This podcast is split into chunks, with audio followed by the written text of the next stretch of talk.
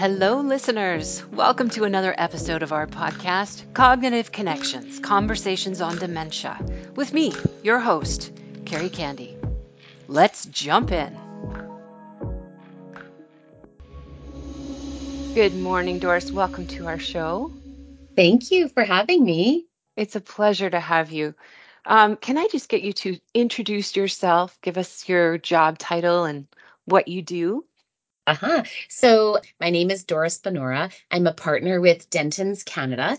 I mostly practice in the area of wills and estates and trusts.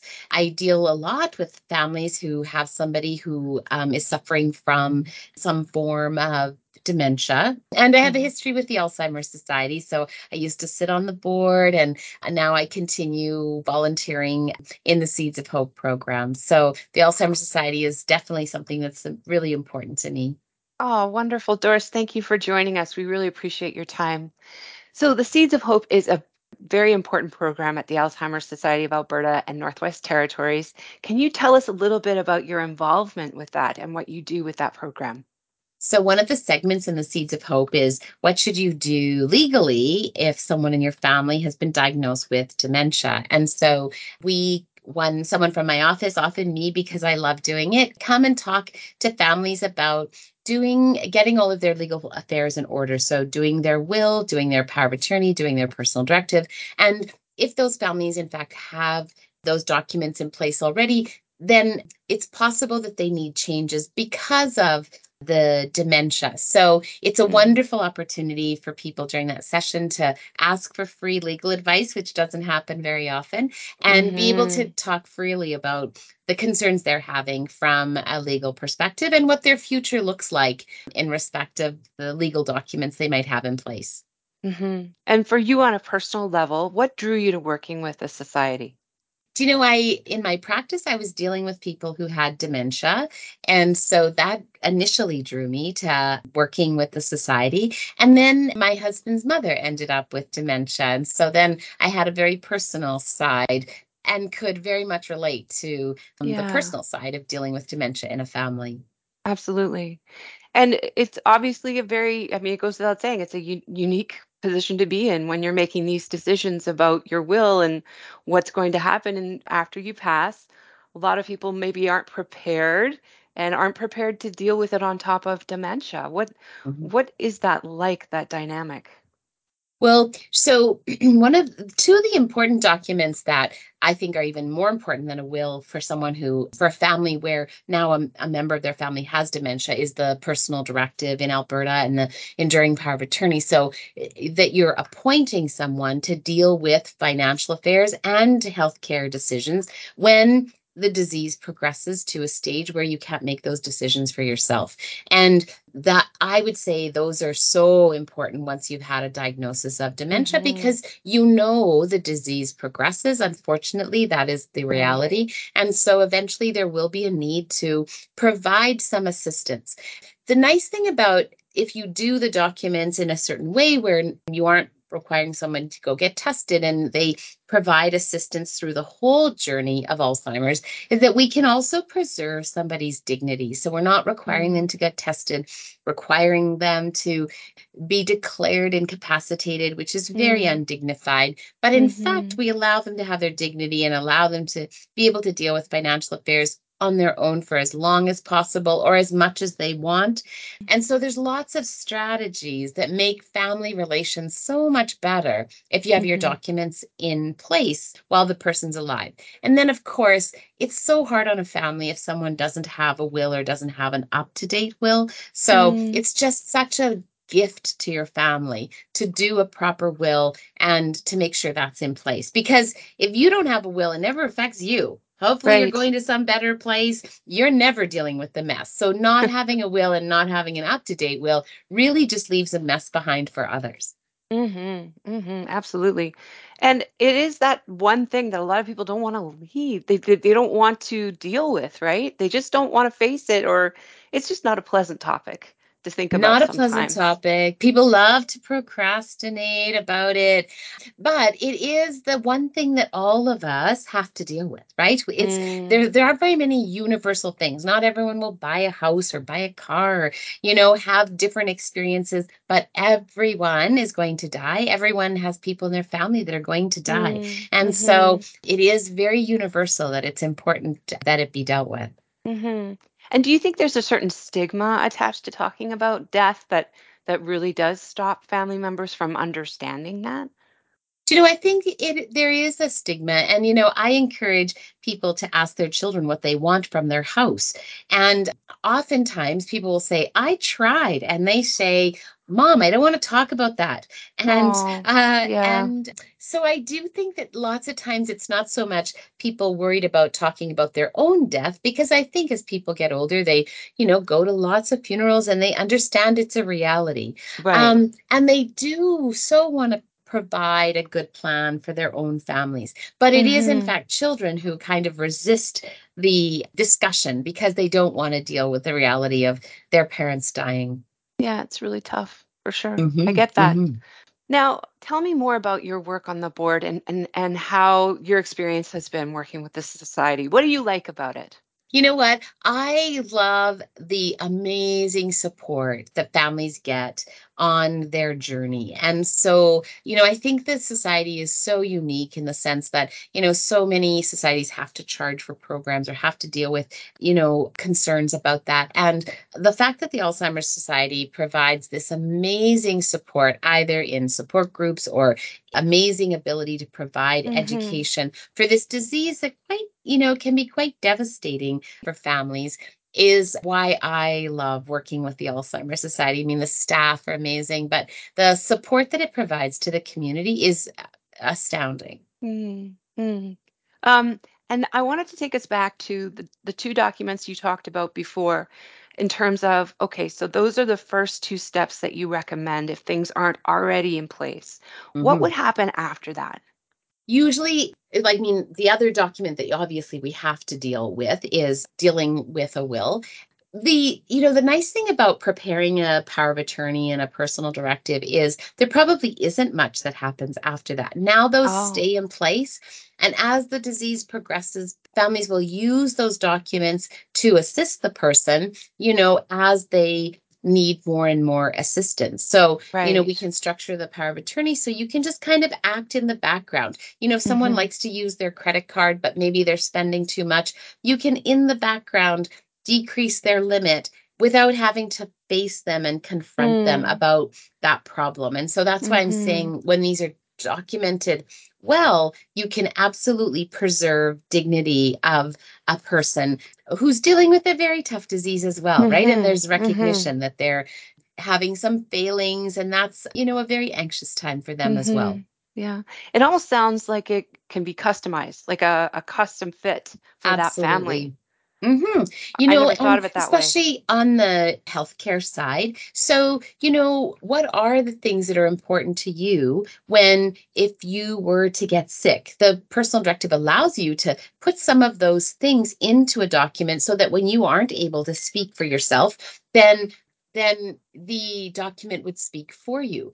And Mm, that is, you know, just so important for someone. So, for example, we recently worked with the Alzheimer's Society to put together a clause around when you're in the very late stages of dementia. So you you know can't take care of yourself you mm, um, are not mobile anymore and you're non-communicative of course we would keep you comfortable of course every medication that would keep you comfortable but the question would be do you need to take vitamins do you need to get vaccinations mm. to keep you healthier Right. and so we've had some families who came to us after their family member had died and said, you know, now reflecting on how I took care of them in the late stages, was it really necessary to keep them as healthy as I did? And lots of people are saying, absolutely put that clause in my personal directive. I don't want Mm, to live really long in those late stages uh, mm. of the disease. So it can absolutely be customized. And even on a more frivolous side,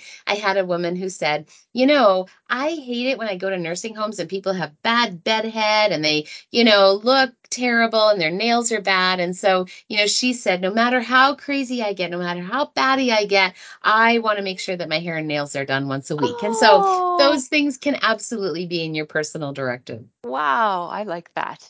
I'm mm-hmm. definitely having that. yeah. so um, let's talk about leaving donations in the will. Mm-hmm. What is that exactly for people who aren't familiar?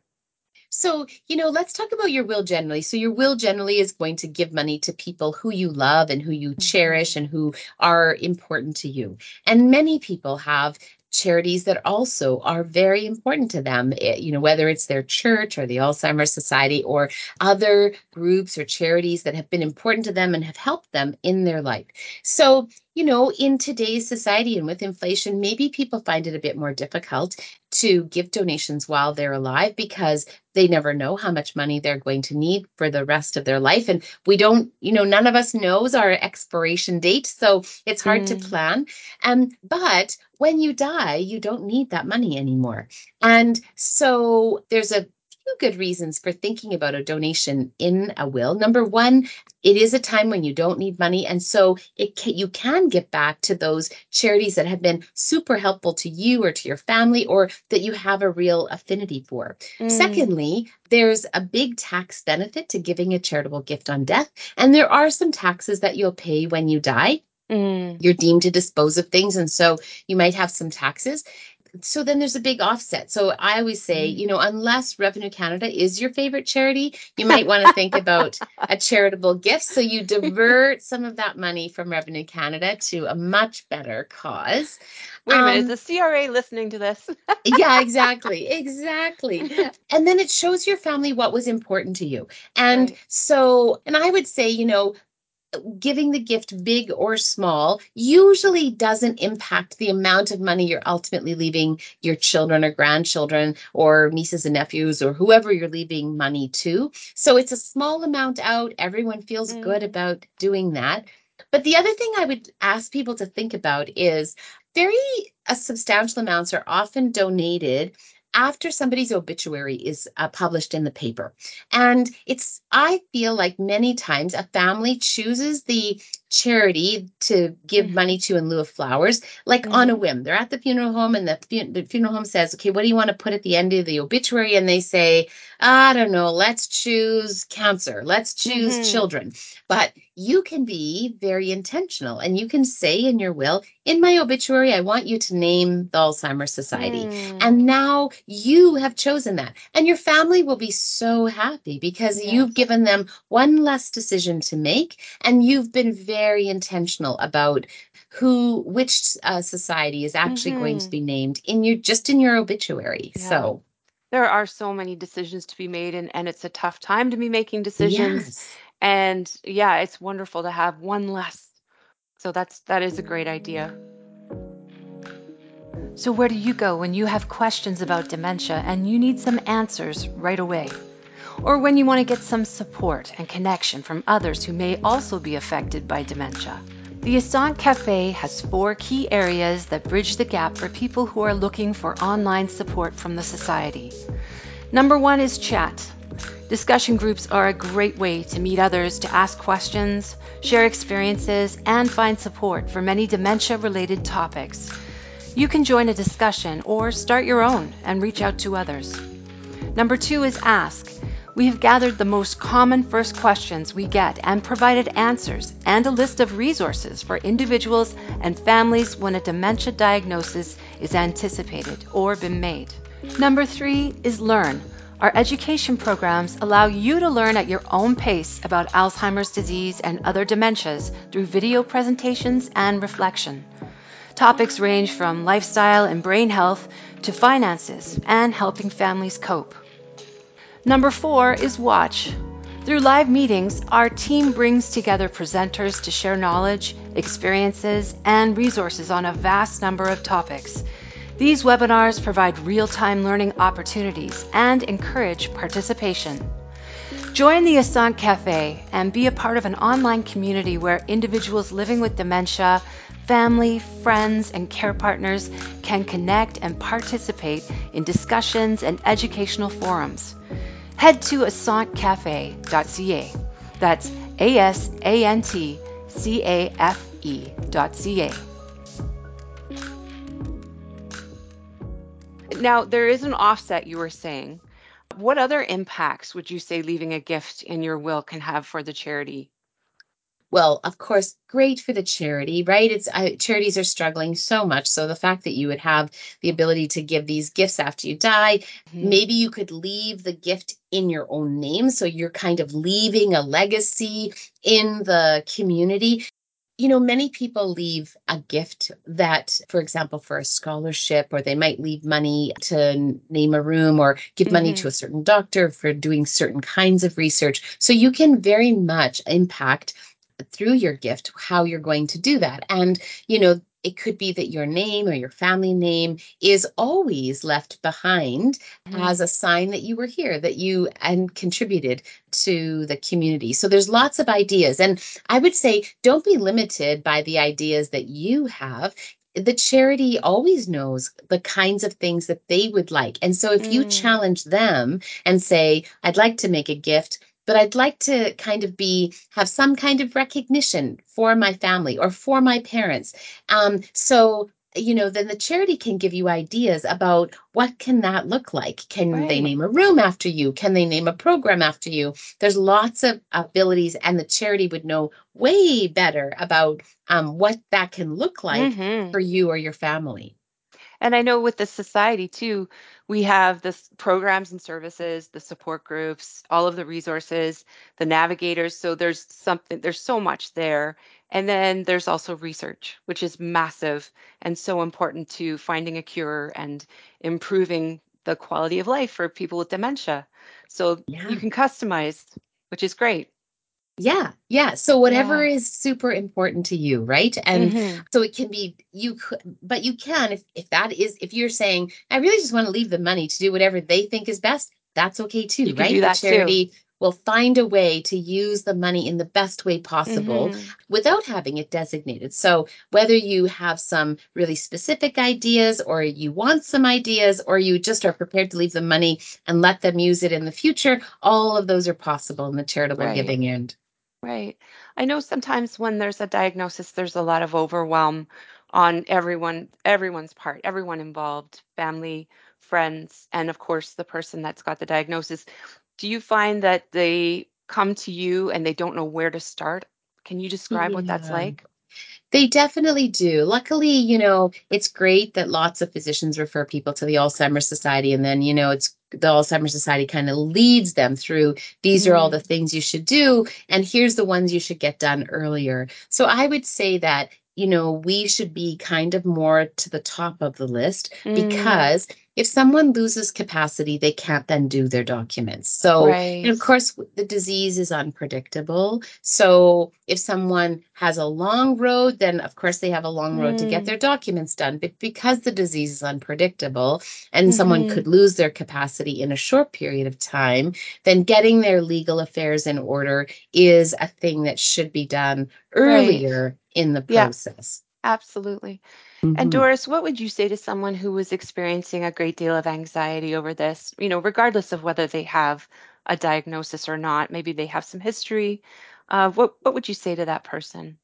I would say that you know, if you seek out people who are used to dealing with dementia and dealing with p- families who have dementia, then you're going to get a soft landing. So you're not going to mm. feel intimidated in the lawyer's office. You're going to feel like you're being cared for. So I think seeking out those people, I think lots of times people think that going to a lawyer's office is intimidating, and it probably is, mm. um, even when you meet this friendly face like mine. But uh, we try and make things very comfortable for for people who who are coming. Yeah. And I think that the other thing is that I think lots of times people think they have to come to the lawyer's office with all the answers.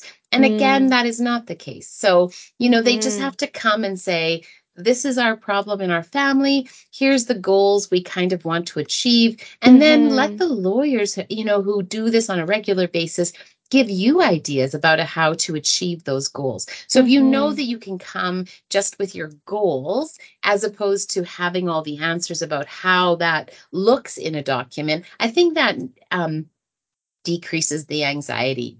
The other Mhm. thing I would say is sometimes we have people who don't want to do their documents because Mm. maybe they don't have the disease, even though their doctor and all their family thinks they have the disease right. and they're in denial. Right. And so then the family will say, I, I can't get them to come and see you because they don't actually think they have a problem. So then what we do is work with the family to draft a set of documents that are pretty neutral, but at least would give them what they basically need. And then we allow the family and we give instructions on how the family can get it signed without ever having the lawyer involved, without having to come to the lawyer's office. Ah, And then the family finds a gentle time when the person is doing better and then Mm. presents the idea of signing these documents or getting them in place. So, you know, it doesn't doing your personal directive and power of attorney and will Mm. doesn't necessarily mean having to come to a lawyer's office. There's lots of ways to deal with that issue and to achieve success. Um, Mhm. and doing it even, you know, kind of getting the documents drafted and then just getting it signed without the lawyer. So Okay. Great, Doris. This has been awesome. Is there anything else you'd like to add before we wrap up? I would say probably just do get your documents done. Do really think about, you know, giving gifts to those people who really matter to you, not just Mhm. thinking it's only my children. It could be your neighbor who comes and does beautiful things for you or your caregiver, but also do think about charitable gifts. It's so lovely to leave a small gift or even just to pick the charity that's going to be in your Mhm. obituary. So Absolutely. Well, thank you so much for your time today. thank you. Thank you for joining us on this episode of Cognitive Connections Conversations on Dementia with the Alzheimer's Society of Alberta and Northwest Territories. We hope you found our discussion valuable and insightful. Remember, the power of connection and understanding can make a real difference in the lives of those with dementia. If you're looking for additional resources, support, or more information on dementia, head over to our website at alzheimer.ab.ca. Here you'll find a wealth of resources, support, programs, and more. We encourage you to share this podcast with anyone who may benefit from these conversations and leave us a review. Join us again next time as we continue to explore the multifaceted aspects of dementia with our insightful guests. Until then, take care, stay connected, and remember that every conversation counts in the realm of cognitive connections.